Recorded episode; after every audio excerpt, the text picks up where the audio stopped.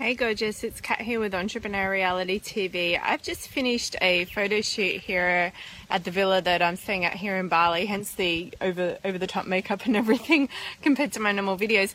Um, but I wanted to share something really interesting. When I did this photo shoot just now, I wore a lot of really hot tight dresses and I did some bikini shots around the pool and did some sexy shots and had a bit of fun and I felt fine with it. I mean, there were a few moments where I felt like, oh, I don't know how to smile or how to hold my face because I'm not, I don't feel like I'm naturally photogenic. I feel uncomfortable generally in photos.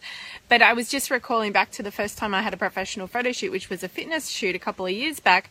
And oh my God, I felt so awkward and, and uncomfortable. And I actually found it a really traumatic experience. Um, and, and the photographer was amazing, but it was just, it was hard for me emotionally. And I felt like I'm, I don't look good enough and I'm not good enough. And I was very much trying to look a certain way. I was having a photo shoot with a professional fitness cover model photographer um, who does all the covers for Oxygen magazine in Australia. And so I was doing a lot of fitness model poses and trying to do the cover girl poses in a certain look and style, and you know holding my heads in my hands in like these over the top.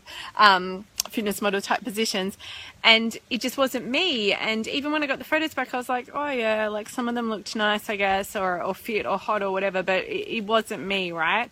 Now I did a, a photo shoot a year or two back um, in Australia where most of the photos that are currently on my Facebook page and that sort of thing are from that shoot.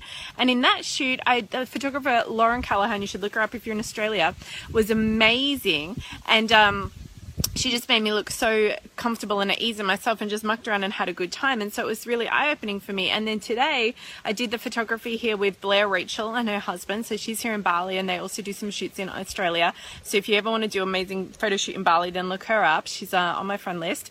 And, um, it, it, just went to a whole new level where she was like dancing around in the background and making me laugh and making me make silly faces and we were just mucking around and having fun. So even though i was trying to you know look extra glam and extra fancy and then even do some sexy shots by the pool i still had fun with it and i still felt like i was being authentic and being me. So it was just such a lesson that you know whether it's photos whether it's how you write whether it's what you sell whether it's everything that you say or do in your business that you need to just open your mouth and let yourself be yourself and not try and pose or or look a certain way and you know using pose obviously as a metaphor so it's so much easier to just be you. You actually have more fun, and I think that everything comes out looking way better as well.